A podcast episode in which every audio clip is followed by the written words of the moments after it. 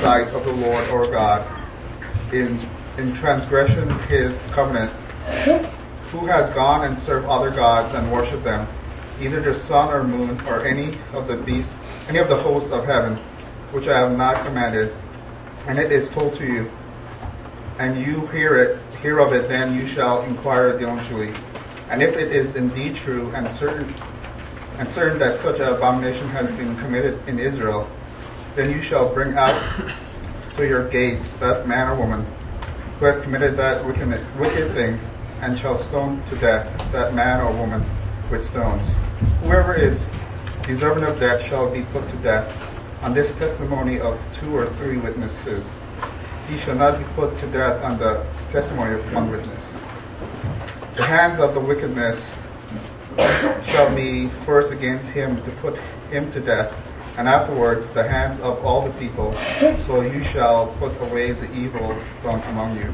Okay, so here's an example of judicial procedure, again focusing on idolatry. There's in one of your towns someone who does evil, who transgresses the covenant by worshiping other gods or a heavenly body. What do you do in that case? Well, first of all, there's to be a detailed, full investigation. You're never supposed to just start throwing stones. First, you find out exactly what the facts are. Innocence is assumed until guilt is established. There was no execution based on hearsay or rumors. But if it's true, and, and based on the evidence of two or three witnesses, not just one, then this person was to be stoned, was to be put to death. And the witnesses were the first ones to start the stoning. They would accept responsibility in that way for what happens. If the witnesses were lying, then they were adding murder to perjury as their sins, and it would be a deterrent. If, if they, for some reason or other, they're unwilling to cast the stone, is it possible that their testimony was false, that they know it really isn't true, and that the person does not deserve to die? And the goal of this was not just to give the criminal what he's due, but to purge the evil from the midst of Israel. So this is just a kind of a case study of how the judicial system should work. Comments and questions about that? Yes. My understanding is that the Israelites were allowed to take captives of certain countries um, outside of the countries they were to completely destroy. That is correct. Um, if they took captives, would this apply to their enslaved, the enslaved foreigners and Israelites, or only the free people? You're saying the law is about not worshiping the other gods. Good question. I'm not sure I know the answer to that. I would assume it would apply to them, but I may be wrong.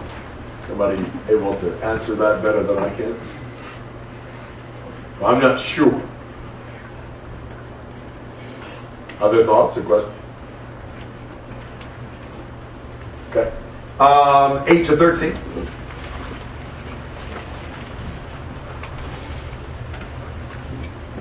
If a matter arises which is too hard for you to judge between degrees of guilt or bloodshed, between one judgment or another, or between one punishment or another, matters of controversy within your gates, then you shall arise and go up to the place which the Lord your God chooses.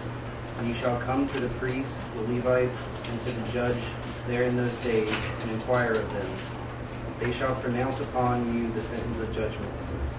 You shall do according to the sentence which they pronounce upon you in that place, which the Lord chooses.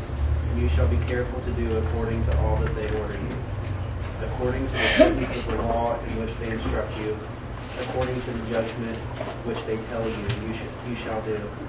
You shall not turn aside to the right hand or to the left from the sentence which they pronounce upon you. Now the man who acts presumptuously and will not heed the priest who stands to minister there before the Lord your God, or the judge, that man shall die. So you shall put away the evil from Israel, and all the people shall hear and fear, and no longer act presumptuously. You know, it's pretty similar system to what we have. Perhaps our system is somewhat based on this. But you would have the idea of superior courts for difficult uh, decisions.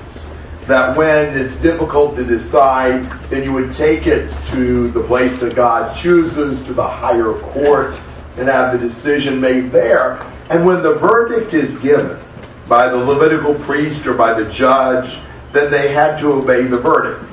And contempt of court was considered to be a capital offense. You could be punished by death if you refused to abide by the decision of the God ordained courts. the idea is that this judicial system in Israel is a part of God's established rule and order for society. And they should execute the rebellious man who refuses to abide by the decision of the court. And again, when they execute someone for that, it's sort of making an example out of him and causing others to realize that they don't want to be rebellious in that same way. Comments or questions?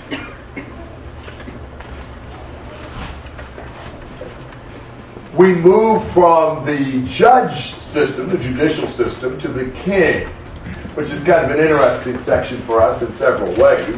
14 to 20.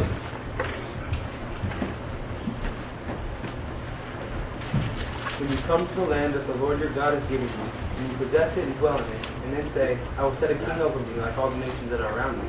You may indeed set a king over you, whom the Lord your God will choose. One from among your brothers you shall, you shall set as a king over you. You may not you may not put a foreigner over you who is not your brother. Only he must not acquire many horses for himself, or cause the people to return to Egypt in order to acquire many horses. Since the Lord has said to you, you shall never return that way again. And he shall not acquire many wives for himself, lest his heart turn away. Nor shall he acquire for himself excess gold, silver or gold. And when he sits on the throne of his kingdom, he shall write for himself in a book a copy of this law, approved by the Levitical priests.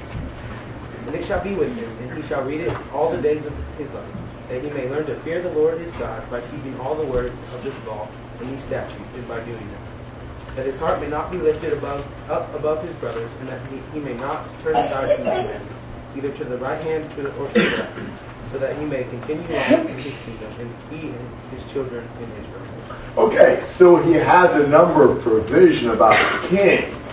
Perhaps it's surprising for us that God has things in the law about kings. But actually, God has anticipated that from long before the law. You look at Genesis 17, for example. God told Abram in verse 6, I will make you exceedingly fruitful, and I will make nations of you, and kings will come forth from you.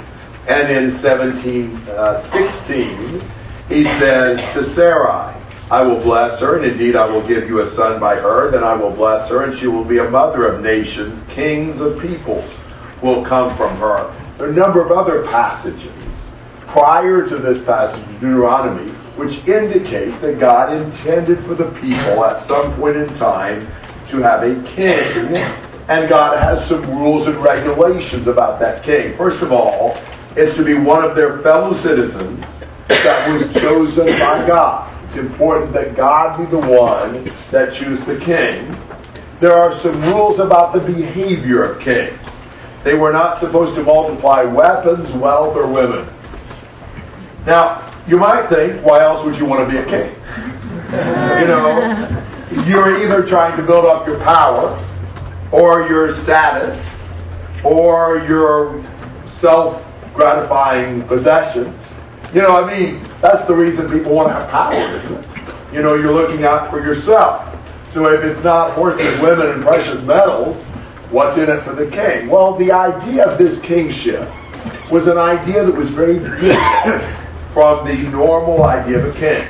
This would be a king who would lead for the sake of those being led.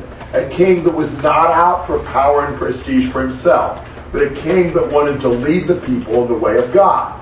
And to that end, he says that the king should actually write out for himself a personal copy of the law. Now, you can imagine a king actually himself writing this law. You know, that's going to impress the words of Scripture on his mind more when he actually writes the copy for himself. Because God did not want the king to have the law as just sort of a good luck charm or just something that he archived. He wanted him to really know it and live it. leaders of God's people today will, will really give themselves to the Word of God in every way. You think about those that God has asked to do special things among His people, say elders. I believe that the biblical emphasis on the role of elders is that they are primarily teachers.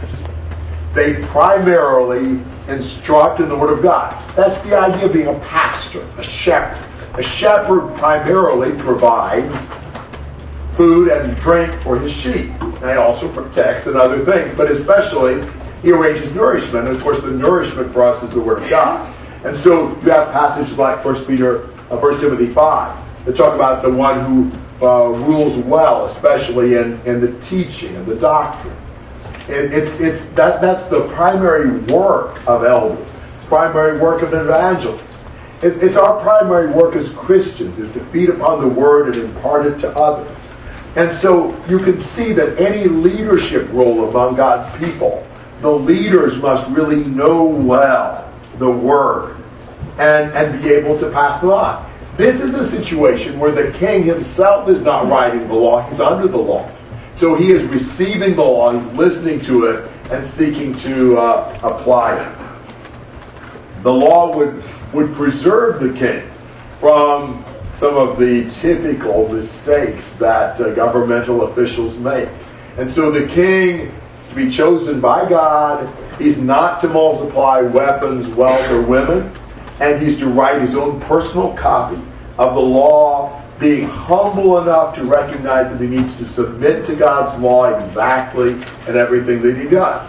Now you think about his story. Remember when the people asked for a king? They asked for a king like the nations, and God gave them a king like the nations. Who was that? What was his number one quality for being king? Oh, really deep spiritual quality. but it made him a good warrior. That's what they wanted. And uh, what was the result of the kingship of Saul? Weapons, women, and wealth. Yeah. anyway, it was disastrous. And then God gave them a king that was after his own heart. Who was that? And how did that work out? Much better. That was more like the kind of king God wanted them to have. Then he gave them Solomon. And what did Solomon specialize in besides wisdom? Women and wealth and weapons. So he turned out to be a real disappointment, though he was good at first. Uh, you can really see how this passage interplays with the actual kings of the United Kingdom. Comments and questions on all this? Yes? What do you think's the significance that he had to copy it in the presence of the priests? Perhaps the priests are overseeing the copying. I don't know. You know, they you would think that, that the priests would be the ones who would kind of be the guardians of the law. But somebody might know better than I do an answer. Good question. Yes? Alex? As for wealth with Solomon, uh, God told him that God would give him wealth. Does that kind of make him not quite as responsible for acquiring all that wealth, or Well, how does that work? That's a very good question, man. There's a lot of questions with Solomon. Here's the problem I have with Solomon. It's not that, you know, God gave him wealth, but what did he also do? Heavily tax the people, all the forced labor. It looks to me like Solomon went way beyond the wealth God gave him. He had plenty to begin with with that, but he tried to accumulate other sources of wealth. So I think he ended up focusing on that wealth in, a, in an improper way. There's a lot of debate about some of those issues with Solomon. Uh, other thoughts and questions, comments? Yes. Chad. We see, you know, we always talk about how Jesus kind of fulfilled the um, that prophet that Moses talked about in chapter 18. But he really fulfills this king king role as well. And, and as you look at the qualities of that king, then Jesus really uh, hits, hits the whole wall on each of them. Yeah, great point. Seth. Do we have any examples of kings actually doing this? that we know of in the scriptures? No, I don't know that I can point to a king, but I know he wrote out the law. I'm hoping some of them did. Some of them at least valued the law.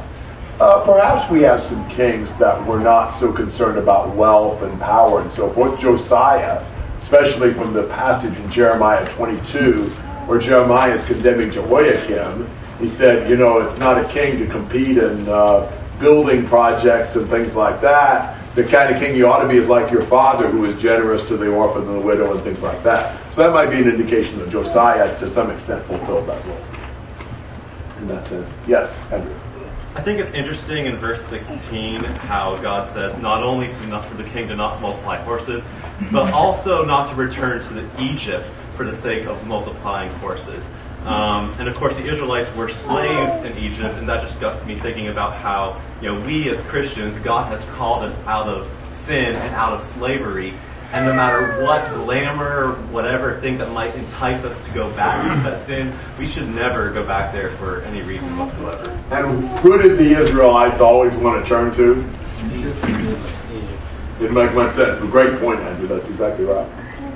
You know, you might reflect a little bit on how, as individuals, we need to have a closer tie to the, the Word, to the law. And, you know, I know people who, who do just write out the Bible, you know, write out a book by hand. And one of the good things about that is it forces you to think about and look at every word. You know, we treasure God's words. We think about them one by one. We focus on each one. We value each one. It's God's message. Wouldn't be a bad idea for us to write out the message. Wouldn't be a bad idea for us to memorize some passages. Certainly a good idea for us to take books of the Bible and just read them over and over and over and over and over again. And just really think about them and understand them and learn them and put them in our heart. All those things are very important things for us. Other thoughts? Okay, um, chapter 18, we come to the priest of the Levites. Uh, chapter 18, verses 1 to 8.